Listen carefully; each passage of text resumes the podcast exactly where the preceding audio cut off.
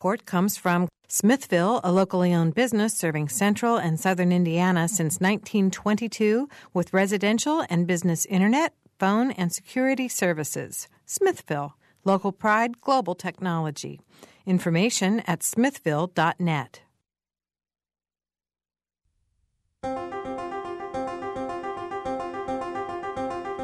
Hello and welcome to Noon Edition. I'm your host, Sarah Whitmire, and for Bob Zaltsberg. And with me is co host Mary Catherine Carmichael. Today we're going to talk about managing animal welfare in Indiana. Here in the studio with us today are Monroe County Humane Association CEO Sarah Hayes and Pets Alive Executive Director James McNamara. Welcome to the program. Thank, Thank you. you. You can call in with your questions and comments to 855 0811 or toll free at 877 285 9348. You can also submit a comment or question on our website to be read on air at wfiu.org slash noon edition. Sarah, if you don't mind, we'll just go ahead and get started with you right off the top here. Well, can I just interrupt one second? I want to welcome you. This is the first time that you and I have ever co-hosted together, and the first time we've had an all-girl team. So, hey, Uh-oh. welcome. Sorry, James. That's all right. So, welcome to both our Sarahs today. yes, yes. Thank you. Go ahead. Um, Sarah, first of all, with you, last week we reported on the Monroe County Humane Association working to rehabilitate and place more than 70 dogs um, they had found and rescued from a home in, in Greene County. First of all, for our listeners who may not be aware of that story, can you provide a little background on the situation and what led to you rescuing these dogs? Sure. Um, we received an anonymous tip from someone that there was a trailer in Greene County that had 70 or more dogs living inside, and they were very concerned, obviously, about the conditions of the animals. So uh, I contacted the Greene County Health Department, and we also had Indiana State Police come out with us, and we went out to the property, and sure enough, 70 or more dogs in this trailer, um, flea, infest, flea infested, um, not, not in the best shape. Um, so we were able to work with the owner and explain why this wasn't a good situation. And they agreed to relinquish the dogs to the Humane Association. What prevents that owner from then just getting more pets?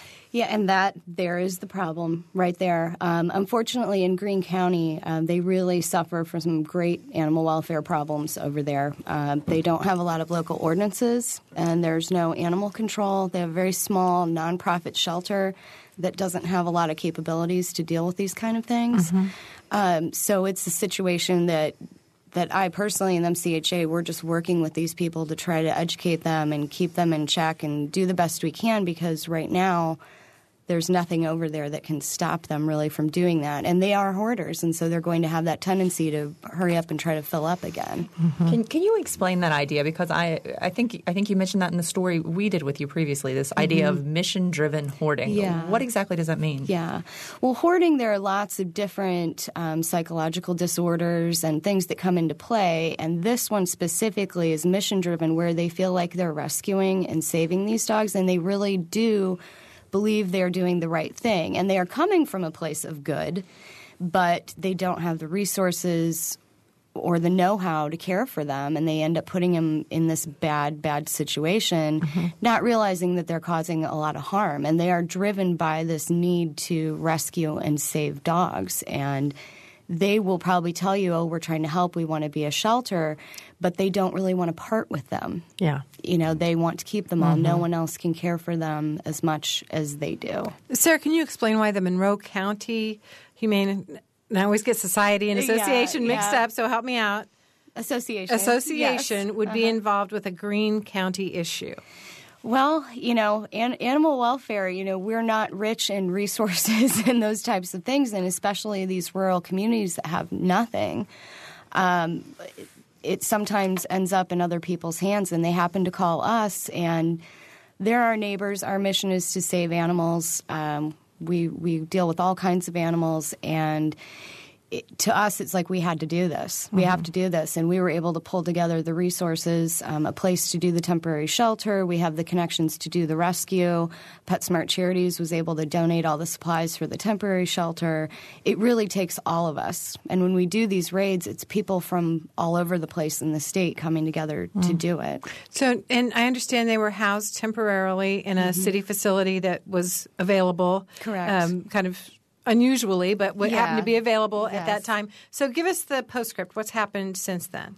Right. Well, we got all the dogs off the property, and we had teams of amazing, amazing volunteers from Bloomington, great people um, who managed that temporary shelter and cared for all the dogs and worked with them. As you can imagine, they were starting to have pack mentality. They had all had hooks and whips and every kind of worm you can imagine. They had giardia. They infested with fle- they were just not in good shape and this was a traumatic experience for them. So we worked with them the best we could and a lot of them started to come out of their shells a little bit.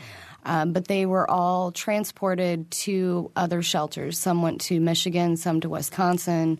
So we worked on transport to shelters that could take some and handle it. And some stayed in indiana and, and a few are at the city of bloomington animal shelter as well. So hopefully most of them can be rehabilitated and placed in homes. Now, Ja- James, I see you nodding your head. Yes, I know. I'm- Is this something? I mean, does does this shock you at all? I mean, you, Mary, Catherine, and I are sort of sitting here, sort of in shock. Uh, it doesn't shock me at all, uh, only because uh, I've I've learned a lot in the last couple of years in, in this capacity at uh, at uh, Pets Alive, uh, and I think it's uh, horrific what uh, has occurred, and fantastic that Monroe County Humane was able to uh, coordinate the rescue effort. My concern in, in situations like this, whether it's the uh, the hoarding or uh, dog fighting or uh, um, dogs in hot cars or what have you, is that the f- focus becomes on those kind of headline making e- events when in reality. Uh, 70 dogs were, were probably euthanized uh, between the Ohio River and uh, I 70 on the same day of the, of the rescue because our, our shelters are so overcrowded. So, this was a, a clear case, I think, of uh, uh, animal cruelty, whatever the motives of the uh, owners may have been, but it's, it's not un- unusual. This kind of um, cruelty towards cats and dogs, which is our focus at uh, Pets Alive, uh, happens every single day. Every single day. Why don't you just remind us what the mission of Pets Alive is? Well, Pets Alive is uh, about doing everything we can to, in the pet overpopulation crisis re- regarding cats and dogs uh, in south central Indiana. I really mean everything between I 70 and the, uh, the Ohio River. We think we have the long term solution to the problem, which is spay neuter, which is keeping animals from getting into the shelters uh, in the first place. And that's, that's what um, that's what we're about as far as a pragmatic solution is concerned. Uh, but what drives us is the fact uh, that all these cats and dogs are being destroyed uh, because there's just nothing, nowhere to put them. And we, we are adamant about the fact we will never blame the shelters for this. I think shelter workers, kennel workers, admin staff, uh, animal control officers are the real heroes of animal welfare. They're, they're the ones in the trenches. The whole system collapses without shelter uh, em- employees and, and ACOs. So, uh, I, what, what we've done as a society is force them to deal with our pet overpopulation crisis And irresponsibility, really. and irresponsibility, and um, you know that, that that's what we're f- trying to focus on is uh, ke- keep, keep making their jobs easier because that that is the absolutely last thing they want to do. James, has this um, spay neuter model been successful in other places? That is that why your organization Pets Alive chose to adopt the spay neuter approach? It, it is indeed, and uh, uh, we are actually uh, based on a, a national model that's uh, the Humane Alliance model from Asheville, North Carolina. We were the first uh, sp- uh, clinic uh, that uh, followed that model that was established in the uh, in the Midwest. Um, so we, I think everybody uh, in in animal welfare knows that spay neuter works. Uh, different uh, governmental jurisdictions will have different approach to uh, uh, whether that's mandatory or uh, whether that's optional. Uh, we're we're in a place right now where uh, we'll stay with it on a from an education and advoc- advocacy point of view. But some of the places, and Sarah can throw in here that she probably uh, transported uh, the dogs to uh, that were uh, rescued uh, were places that probably, I'm guessing, had aggressive spay neuter uh, legislation in place, and therefore actually have. And this is mind-boggling to us in Indiana. Actually, have kennels that have waiting lists, you know, or, or shelters that have waiting lists for cats and dogs, so she can transport them to a, a place. She knows where the places are that uh, have the uh, have have the room. You know, I actually have the room. Yeah, that was going to be my follow up, Sarah. What what uh, what kind of legislation do those folks have in place? You mentioned um, Wisconsin and, and Michigan. Uh, how does their how is their legislation different than ours? Well, um, Michigan and Wisconsin, those two shelters in particular, um, are private shelters, and they're not governmental open admittance shelters. They can pick and choose. They you know, they're in a little different position than, say, our shelter that's open admittance and mm-hmm. any animal from anywhere will take, where the laws really are the strongest and have had the most effect on the bottom line is the New England area.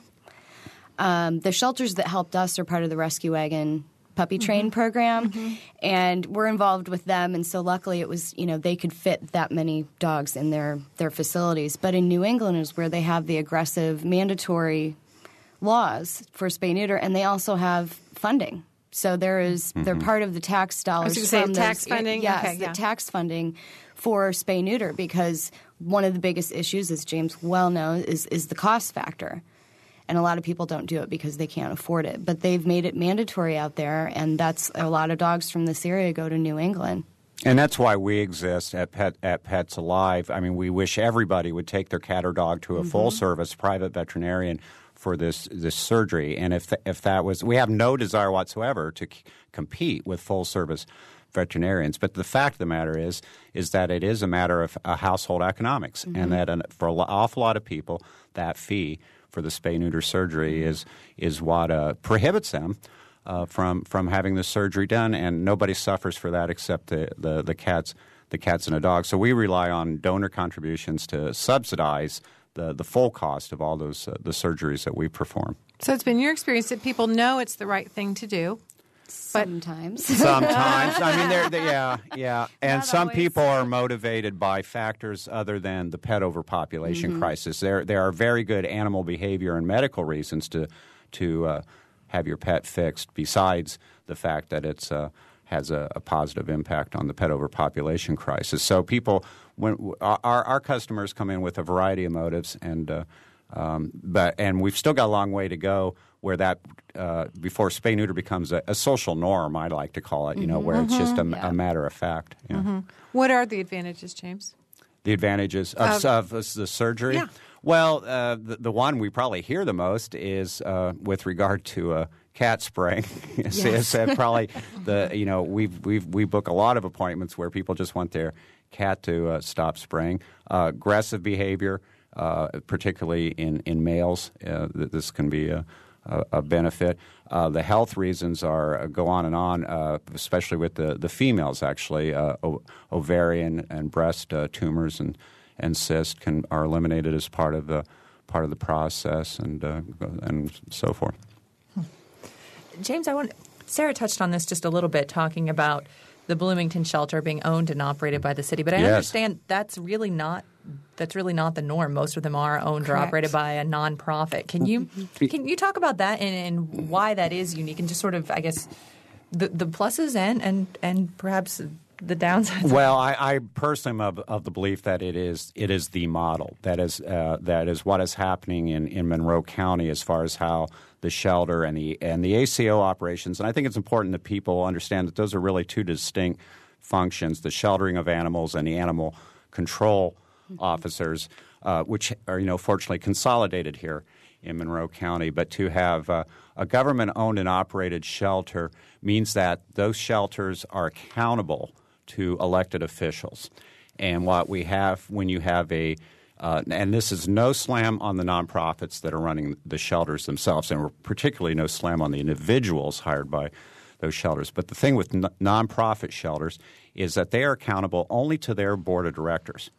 And you get a you know, that can be a group of five people, and if three of those five people decide such and such is the policy of this shelter, that's the way it is, and they are accountable to no one. They are accountable to no one. Now, that model works in some places. I'd argue that it's working in Brown County. I'd argue mm-hmm. that it's working in Lawrence County. But there are other counties. Yes. Ta-da! Yes. where it is where so it is not working, and and I, I just by uh, reading the online comments, uh, which I Yeah, uh, by reading the on- online comments uh, ba- uh, on the based on the Sarah's rescue from this hoarding situation, it's clear people have uh, no idea uh, what how how that shelter uh, is funded um, and how and how it, it should be financed. In fact, I would argue that.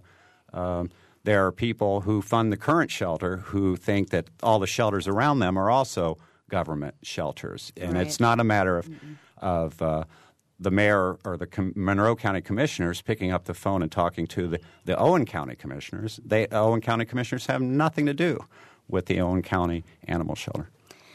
And I'd like to throw in that there's also there's good and bad to both sides, but the nice thing about having a government run shelter is the funding to run it because it is a community problem. And it's really hard to raise the money. I mean, some mm-hmm. of these shelters that are struggling, mm-hmm. part of it is you're in crisis dealing with all these animals, yet you're supposed to go out and try to fundraise. And maybe your background, Right. you're not a professional fundraiser. So you're trying to do all, and it's a mm-hmm. big struggle. And I feel like it's a community problem. It's great that the community is all paying into this. The downside can be we are very, very lucky in this community to have Mayor Kruzan and the others that are so supportive of what we do and supportive of the shelter, and they understand the issues. In other communities like Indianapolis, they are struggling, struggling with their government animal control shelter. They they have people sometimes that they've hired in who have no animal welfare experience. And the government doesn't understand what needs to be done and how to do it. And so you, you deal with the political side as well. We're lucky here. Other communities, not so much. Give us an idea, just kind of, if you will, what, what we're dealing with or what we're talking about as far as um, numbers of animals that have to be euthanized in Monroe County. And if you can, I don't know if you can or not, contrast that with um, maybe some other like sized communities. Well, that's that's a tough one. Um, I can say, you know, the Bloomington shelter in the past, I'd say six, seven years, had a massive turnaround because we had been in the position that a lot of our neighboring communities are in. Maybe not quite as bad, but there was high euthanasia rate, um, and new people were put in place, and progressive programs, and a lot of support, and euthanasia has gone down. So I know last year there was only one dog that had to be euthanized because of space. Most of them have to be put down because of behavioral problems or health issues that we can't fix. Um, but there was one for space alone. Well, his name wasn't Lucky.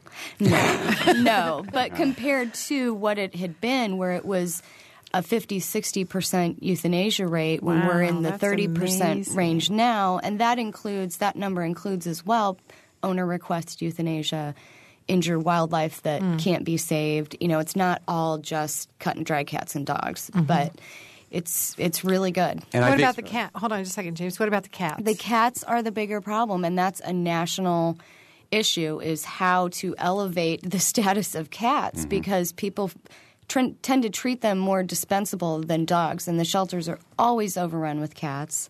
And if you think about it, if you're out in your neighborhood and you see a cat run by, you're probably not going to call animal control because you think a cat, Right. they can do their own thing, they can hang out. It's probably somebody's cat. Um, but a d- loose dog, you grab it. You're going to grab fence. it or Yeah. you're going to call animal control and yeah so the cats are a big big problem and we really need to work on much better owner responsibility and and spay neuter especially So we're still the percentage of cats that come in. Don't know. Okay. I, I, Lori Ringquist, the director of the shelter, she mm-hmm. would be able to tell you that, but it's still much higher for cats than it is for dogs um, for other reasons other than health and things like that because there are just so many. Yeah. And litters and litters of kittens. You know, Just keep coming. they keep coming every day. In your work, James, do you see far more people coming in with dogs? Well, we see we're roughly a uh, not quite a 50-50 split. We probably do uh, about 55 cats, 55% cats, 45% dogs. But I was just going to throw in exactly what uh, Mary Catherine and, and Sarah brought up. We still got a long ways to go on, on cats. Uh, we've, we've made an awful lot of progress uh, with, with dogs in, in Monroe County, but uh, cats are, are, are, are still the, ma- the, the, the major problem. And uh, um, and and again, this is we're talking about probably the most progressive, well funded, well um, um, prog- uh, progressive policies in place Mm-hmm. uh, of anywhere. I mean, the, the, I, we we always have to remember this is not normal. What's happening in, in Right. Monroe County is not normal. I, and as Sarah made the reference too, you you see. Um, uh, a dog off the leash, you go, oh my gosh, where's you know, where's the owner? Well, and I now work three miles south of Rhorer Road, i.e., the city limits, and I had I had to really adjust to the fact of seeing dogs off leash. You know, I mean, it's Yeah. it's I mean, Yeah. and the leash laws are I think are example of uh, progressive policies uh, within the city limits of, Right. of Bloomington, uh, Indiana. It's funny. It is kind of a different culture. I hadn't thought Yes. about it in Yeah. those It terms for a Yeah. long time. But you're right. If it, and I live in town, so if I see a Mm-hmm. dog off a leash, I immediately think, "Uh oh, somebody's lost their poor dog." You know, we better Yeah. figure out a way to. to and get we that- see yeah. them crossing four lanes of State Road Uh-huh. 37 down by uh, by our clinic, and there's nothing you can do. I mean, they're they're that's that's just uh, the way of the country. Yeah. right now at least. I want to switch gears just a tiny bit. I was looking at your um, Pets Alive website Mm-hmm. today, James, and um, I noticed that you employ two full time veterinarians. right. Wow, that must Right. be. Uh, I mean, I'm wondering about your overhead, and tell me. Uh, well, seriously, I mean that's right. a that's a big Right. uh, that's a lot of overhead because those are tremendous amount of very well educated individuals who, um, you know, deserve to be paid for their time and services. So, um, how do you cover that? Tell us about what facilities you have, because I'm sure you have to have surgical uh, rooms appropriate for, for performing surgeries. So, could well, we went into uh, we we brought on a second time second full time vet last uh, September because we are in a situation where we cannot keep up with the demand for spay neuter surgeries. Uh, we have 20 uh, different transport partners in 20 different counties throughout uh, Indiana. We go out every day, load up cats and dogs, and bring them back. And we were having to put here to for- here to Monroe County, you do here surgeries Mancrone, we do the surgeries uh, down uh, uh, down on South Walnut, very South Walnut Street, Uh-huh. and then keep them overnight for recovery and take them back the next day to these to these uh, partners. But we were having to put quotas on how many uh, animals could be sent uh, on these transports for the spay neuter surgeries, and the the biggest issue. For, from our perspective, was always female dogs because they take the longest for the surgery and the longest for recovery and, and so forth. So we sought out and hired a, uh, a second full time veterinarian uh, that enabled us to, uh, you know, book our local appointments uh, usually within 48 hours, usually within two or three business days, as opposed to three weeks out, that kind of thing. And Sarah will tell you, uh, you don't want any obstacle in the way between uh, people's decision to uh, spay neuter their pets and. And, and making it happen because uh, opportunities will be seized uh, to, to delay that, and it uh, doesn't take long for a, uh, uh, cat or dog to uh, um, become uh, with a child. Okay, so you get them on the you get you pick them up. Uh-huh. Oh, children, yeah. um, you get the, who picks them up and who drives them and who pays for the gas and how does all that work? Well, we have a, a person who's specifically our transport coordinator. That's his. That's his primary responsibility is to go out, get them, load them up, and bring them out. Uh, and all that, the gasoline, everything is is part of our overhead that we uh, rely on uh, donor contributions to cover. It is the bottom of the hour, so we're going to need to take a quick break. But we'll be back shortly with more discussion about animal welfare. And remember, you can also call in your questions, comments. It's 855 0811 or toll free 877 285 9348 or online at wfiu.org slash noon edition.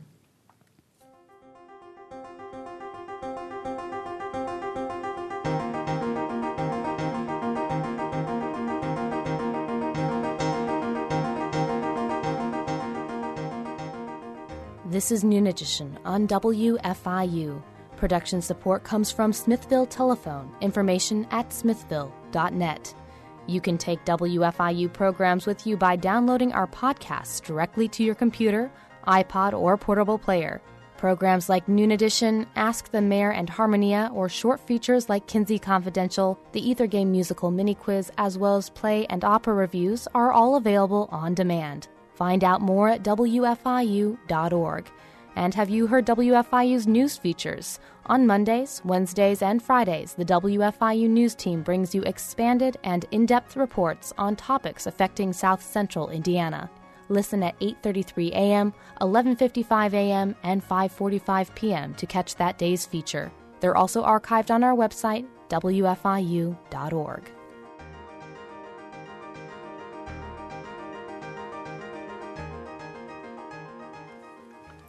You're listening to Noon Edition, where our discussion today is about managing animal welfare in Indiana. And our guests today are Sarah Hayes and James McNamara. We do have a call on the line. Shelly is on the phone. Shelly? Hi. Um, I just want to say I have two dogs, and I have them both spayed and neutered at Pets Alive. Not probably because it was more affordable, but also I wanted to support that as a resource. And one thing that I have found is I'm always surprised at the number of people with male dogs who choose to not have their dog neutered. Mm-hmm. Um, but yet, people are obviously much more eager to get their female dogs spayed because of the mess and so forth if they don't. Have you guys considered having some kind of campaign to really push having male dogs neutered? Um, because it just seems like our culture or our community is not as likely to have that done. Well, I is that to me? Yes, it is to you. Go ahead. Uh, first, I, I, I agree wholeheartedly. Uh, we uh, this year focused on uh, a male cat promotion. We had our uh, first neuter palooza, where we actually uh, uh, did uh, male cat surgeries for uh, for free for for a, a day. Did uh, about eighty surgeries that day, uh, and- it's the same sort of thing with cats too. And we were trying to get a, a little jump on what's known. Uh, in animal welfare is cat season and, and, and so forth. Uh, we haven't had a special promotion for uh, males. We did a, just did a kind of a pilot promotion, if you will, focusing on uh, pit bulls, which would take up a whole hour of this uh, Yes, uh, of this show if, if we went if we went there. That was that was male and, and female, more uh, breed specific, but uh, gender specific. So I got to say, I mean, we're we're, uh, we're we try to hit everyone throughout throughout the course of the year in terms of. Uh, of, of a price promotion. The problem is every time we do a price promotion, uh, we need more subsidies to cover the actual cost of, of, of doing the uh, the surgery Not to mention the promotion. and the promotion. Yeah. Right, right, yeah. So uh, Okay, well, thank you so much for what you do. I think it's a great service. I appreciate that very much. Thank you. It's a good Thanks for your call, suggestion. Shelly. You know, it seems like people have um, some kind. I've heard some pretty weird things as a lifelong Hoosier about. Uh, and you can stop right there. Yeah, yeah. you might be a Hoosier if um, about, about uh, the down, the potential downside of neutering your male dog. That they think you know um, it will somehow de um, masculinize if I can. I'll uh, let Sarah handle word. that. I'm obviously a biased sort. So, uh, I have to talk about demasculating men. yeah, you, you get to talk about uh, demasculating males. Yeah.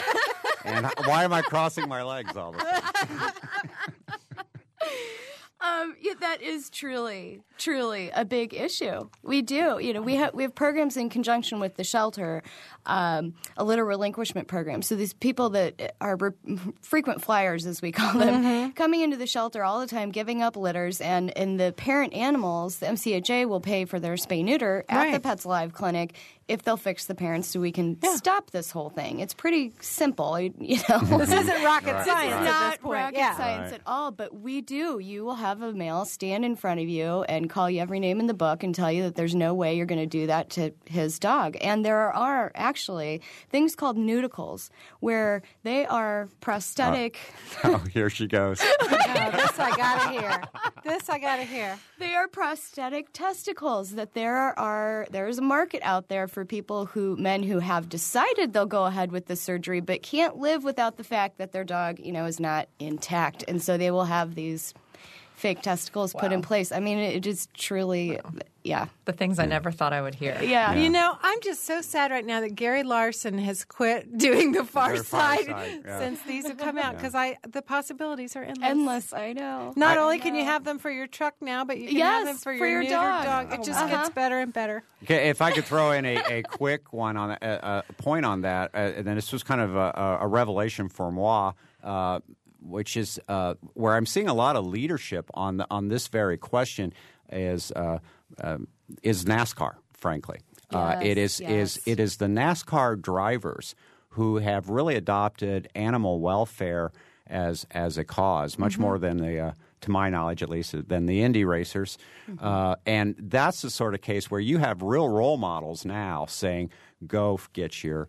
Uh, your pets fixed, including your your, your male dogs, and uh, it, it, it resonates in a in a way that uh, you know a bureaucrat sitting at a spay neuter shelter in Bloomington, Indiana, uh, is is not a uh, not as going to be as persuasive. So I and Kenny Aronoff has actually done a a, a little blurb too, saying, "Hey, Yep. it's cool to you know Right. fix your male dog." So You'll still be a man. I think and still be a man. He'll still be all boy. I think. Yeah. Yeah, yeah. Uh, so I, I, you know, I, I, I appreciate all those kind of endorsements because I think that's uh, I think that makes a difference. It Now, well, you alluded to something about the pit bull. Why did you Mm-hmm. do a special pit bull promotion? Well, frankly, it was uh, uh, initiated by a generous donation from Yarns Unlimited uh, because the owner of uh, Yarns Unlimited uh, is uh, uh, uh, a very big fan of, of pit bulls. And I've since learned that there are a lot of uh, what I'm s- coming to call power pit women out there. There, there are women that have this uh, incredible devotion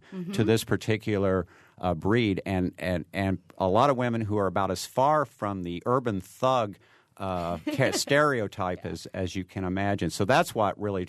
Uh, triggered it, and we started doing uh, a li- just a little bit of research and uh, talking to. Uh, there's a couple of great groups in Indianapolis, Indy Pit Crew and uh, Ca- Casa de Toro, uh, and find out that there's uh, people that are really focused on that breed. So we, we, we wanted to try it, and uh, and we actually had a little money from the Ryan Newman Foundation. Uh, Ryan Newman is a NASCAR driver.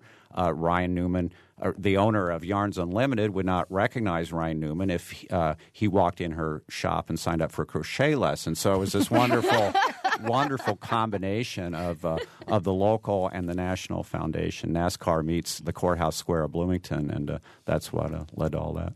Well, that is very interesting, and I'm I, I knew that Tony Stewart had been was Tony interested Stewart.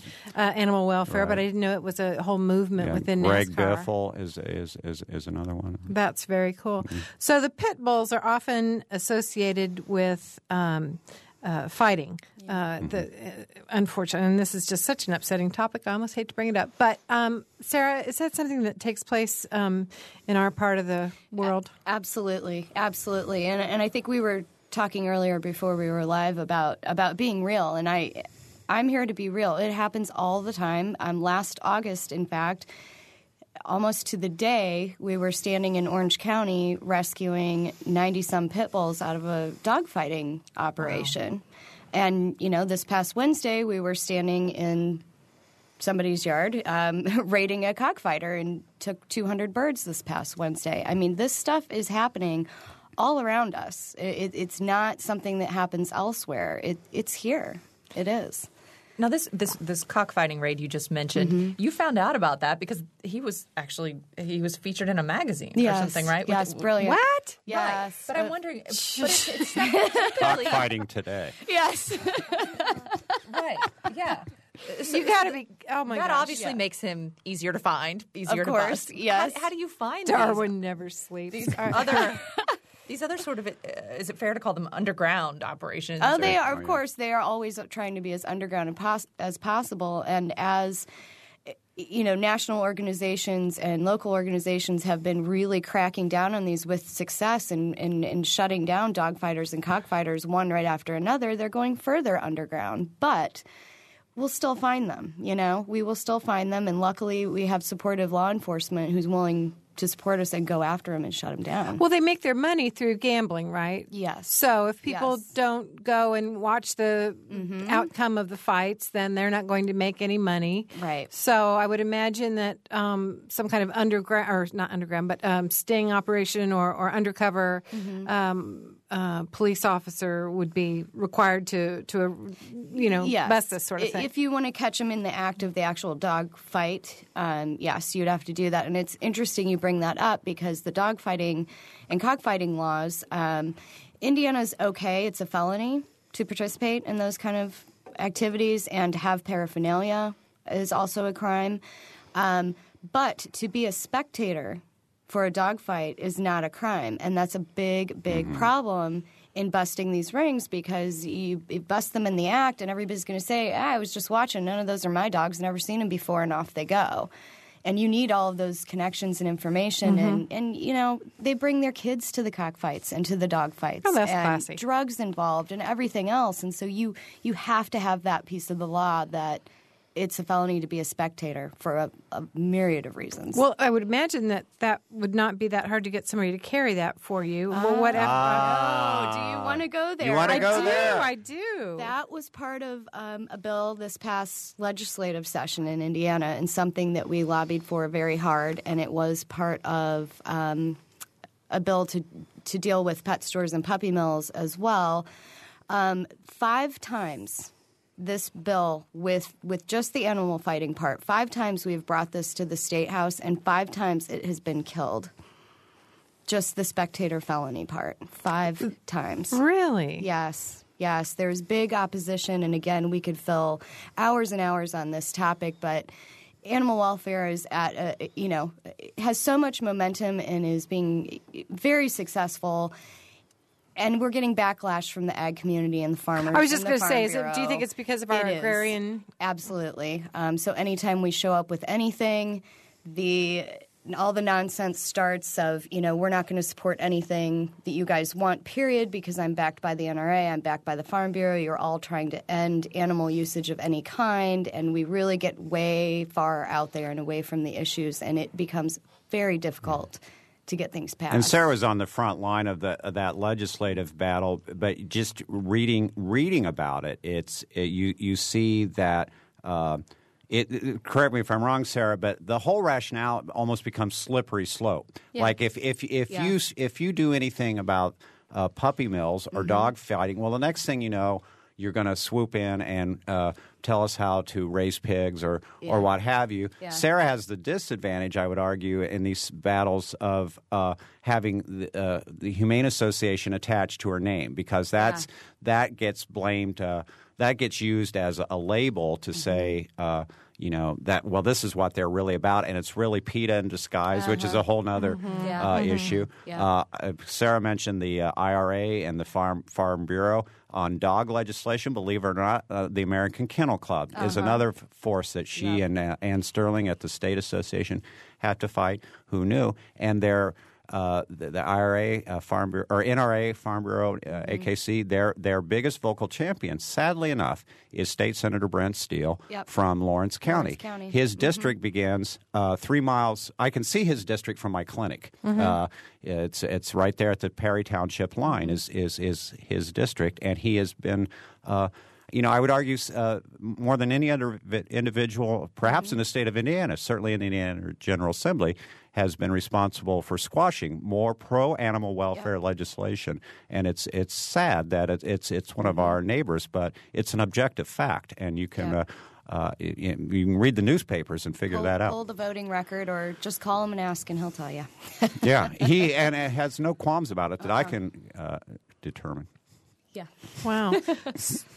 so okay, we've we've covered the the dog fighting and the cock fighting. Let's talk about where, and this is something I've always wondered. Um, where do and and do they have to um, tell you or, or yeah tell anybody this actually answer to anybody where do the dogs and puppies and whatnot dogs puppies kittens i meant um, in pet stores like in a mall pet store for example where do those come from and do do you even know or if you ask do they have to tell you Um, they don't necessarily have to tell you. They all, every single last one of them, no matter what any pet store owner tells you to your face, they all come from puppy mills and backyard breeders. All of them, every last single one. Because a good, reputable breeder who is truly trying to maintain a breed and do the right thing would never sell a dog to a pet store to be sold.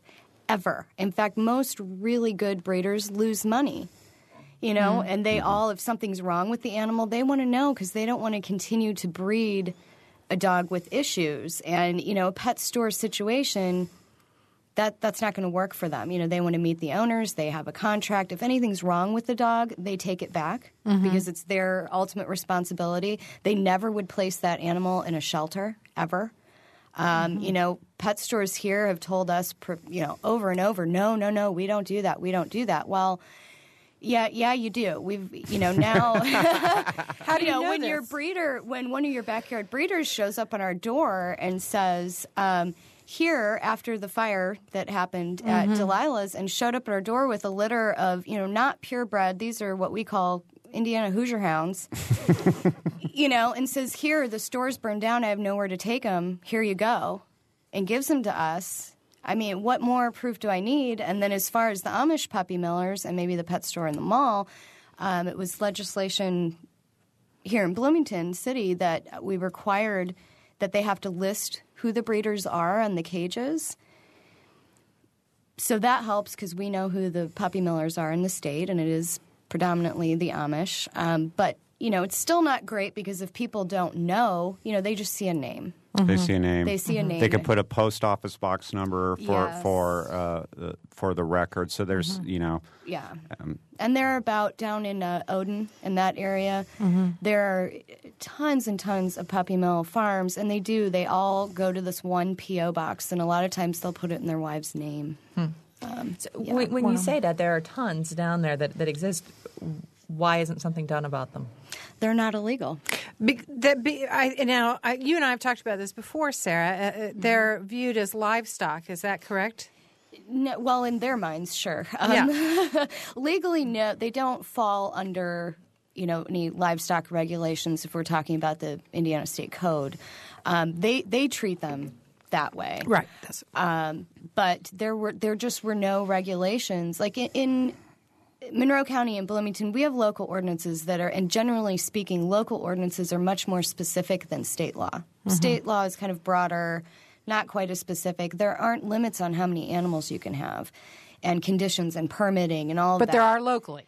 Locally here. Yes, yes, we're Here. again. We are the island. We are the island. Right. What sort of problem does that present? Because I assume in these rural areas, you're not going to have local laws that are like the ones here. right. Right, it's a huge problem. And we have 29 counties in Indiana that have no shelter, no animal control, and no ordinances. Um, but so when we talk about puppy mills, and that was the bill two years ago where we put some minimum standards in, um, but it's still not enough to absolutely stop them. They're registered. They have to have some minimum requirements of how the animal, animals are treated and that things are, you know, you can sanitize and all of that. But, you know, are you going to be there at their farm every day, standing over their shoulder? And Sarah, you've been to these farms, right? I've been to a couple, yes, that we've rated. And tell us a little bit about the conditions there.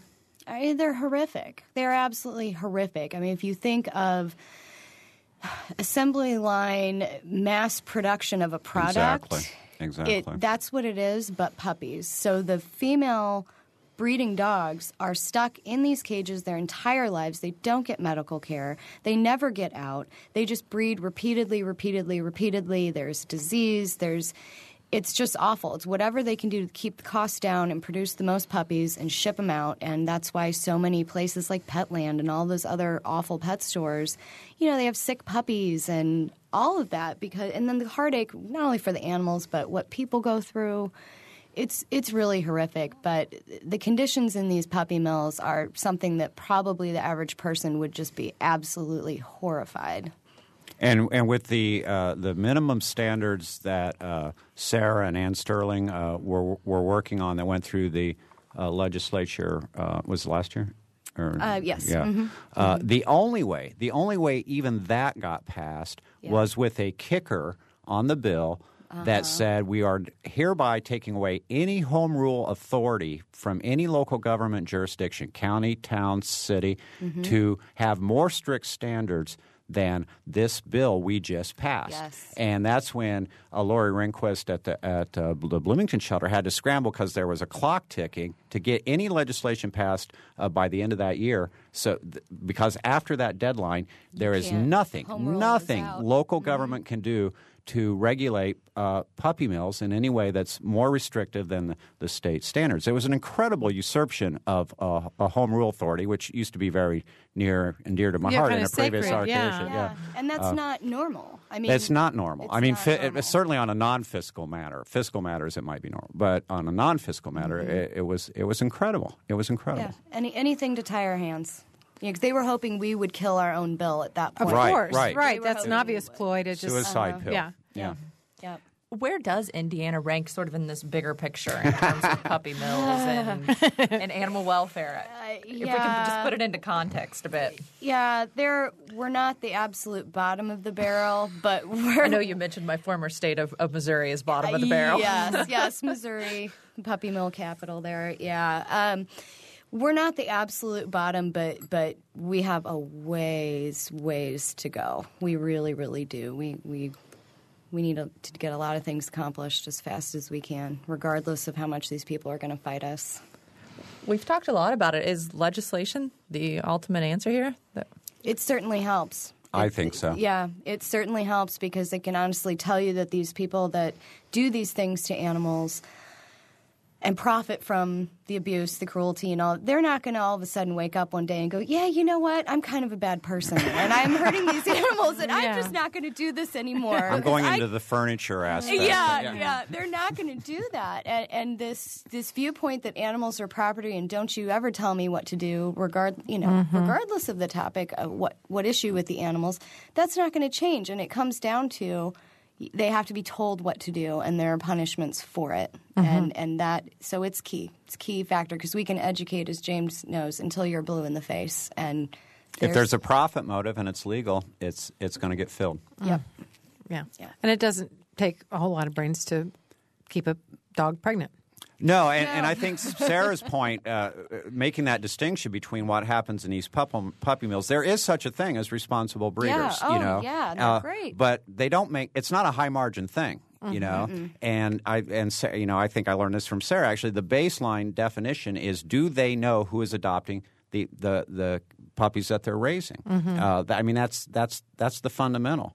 Uh, a responsible breeder would never wholesale out. No, But, but breeders are criticized for creating more animals when there are animals available um, Right. at shelters. Right. But Right, you, and I- suppo- but you support the breeders. I know I'm saying there are responsible Yeah. breeders, and I, I personally encourage everybody to adopt from a shelter. Right. But I also have friends who are fanatic about a particular breed. Uh, I have a friend who is uh, a fanatic about uh, corgis, essentially Welsh corgis, and I get a devotion to a particular breed, whether it's corgi or beagle or or what have you, where you really want to seek that out, seek out a responsible breeder. I get that. That so that's that's to me, that's uh, we've we've got much bigger fish to fry than Yeah. uh, jumping on responsible breeders. Thing is, virtually none of the breeders that are producing cats and dogs are responsible. No, and and honestly, the good ones, the good reputable breeders, the AKC and and the NRA and all that, the the good ones are afraid to stand up with us. Mm-hmm. It's very hard for us to, and we'll hear from reputable breeders who say, "You're right," and go get them. And I I detest all of that stuff, but they're terrified to stand up against it because they'll be ostracized and it, it would create such a big problem for them Wow. that they don't want to speak out. Well, it sounds like both of you have job security, but uh, well, we're both long working as- for nonprofits. Yeah, so- as long as the donations keep coming. Yes. well,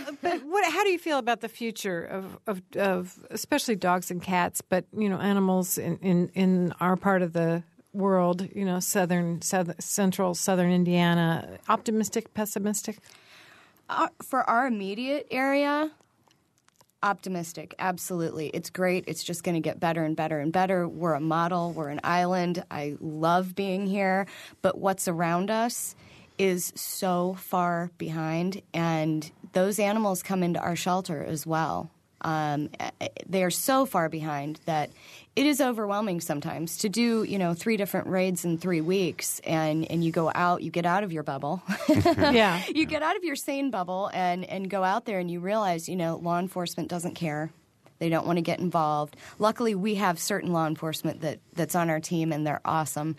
Um, but they don't care. They don't care. They're not interested. The commissioners, the people in charge, not interested. They don't want to do anything about it. And it, it can be overwhelming, and we have got our work cut out for us. we, ha- we have our work this. cut out for us, and I think, uh, and you know, I've kind of hung back for a couple years and tried to learn the. Uh, uh, the the game, as it were. Uh, I, I I sit here today convinced that the only way we move f- uh, forward is uh, by rattling some cages Yep. and and speaking Yeah. Mm-hmm. truth to power. And uh, I mean, uh, there there are cats and dogs dying every single day because of there's not enough uh, there's too many pets and not enough homes, and we uh, it's this is urgent. This is urgent. We don't have time to mess around, and if some feelings get hurt in the process, I'm sorry, uh, but uh, there there's too much at stake here to uh, to worry about that. Well, and they aren't all just tidy little deaths either. They're often, you know, they die Right. suffering. Quickly, we don't have much time left. Feral cats. Tell, talk, talk to us about feral cats and the feral cat feeding program. Sure. There's a group called Feral Cat Friends in Bloomington. There's another great one up in Indianapolis uh, called IndyFeral. Um, and they're groups that, if there are um, feral cats, those are cats that aren't socialite. They're not pet type cats. They're, wild they're cats, wild, yeah. wild essentially. Um, and they start to form colonies. But these groups will come in and they will trap them and work with groups like Pets Alive to spay and neuter them. And they will do an ear tip so that animal control officers know that they've been, they've been dealt fixed, with, they've yeah. been fixed. Um, and caretakers will take care of colonies and will help feed them. And the hope is, is that you start to eradicate through spay neuter, and they'll eventually die off Mm-hmm. that way, as opposed to just hauling them all into shelters and euthanizing them. Right. Because they are incapable of ever being pets. Right. Correct. Correct. We have a program. We will loan out people a, uh, a humane trap, the live trap, and uh, if, if if they want to trap, bring it in. We'll turn it around. Again, the ear tip, the rabies vaccination. Uh, we don't get in the uh, the colony management business. We leave that to our friends at uh, uh, Feral Cat Friends. But uh, a lot for a lot of these people, that this, they have wooded acres or whatever, and uh, we're happy to help them out with that process. Great. You know what? And we're going to have to end it there. We're out of time for this week. Um, but thank you so much to our guests, Sarah Hayes and James McNamara, as well as we should thank engineer Mike Pashkash and producer Ariana Prothero. You've been listening to Noon Edition here on WFIU. And just a quick note about next week, we're going to be discussing political corruption in Indiana. You want to have us back? Yeah, yeah. we'll, we'll send emails. A little bit of overlap, call maybe. Yeah, yeah. that sounds good. And just remember, you can always check out our website online. That's wfiu.org slash noon edition. And I'm Sarah Whitmire with Mary Catherine Carmichael. Thank you. Hey, great doing a show with you, Sarah. Welcome Look forward aboard, to many more Sarah. in the future. Yes. Thank you.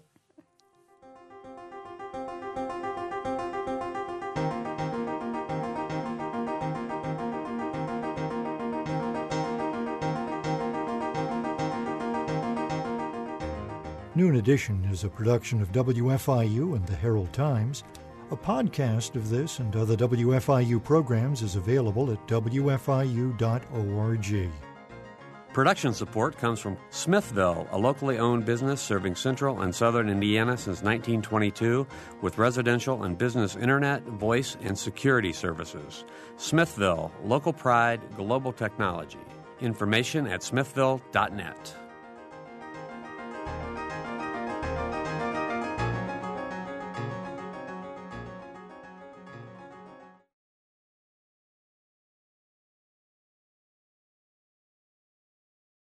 Local support comes from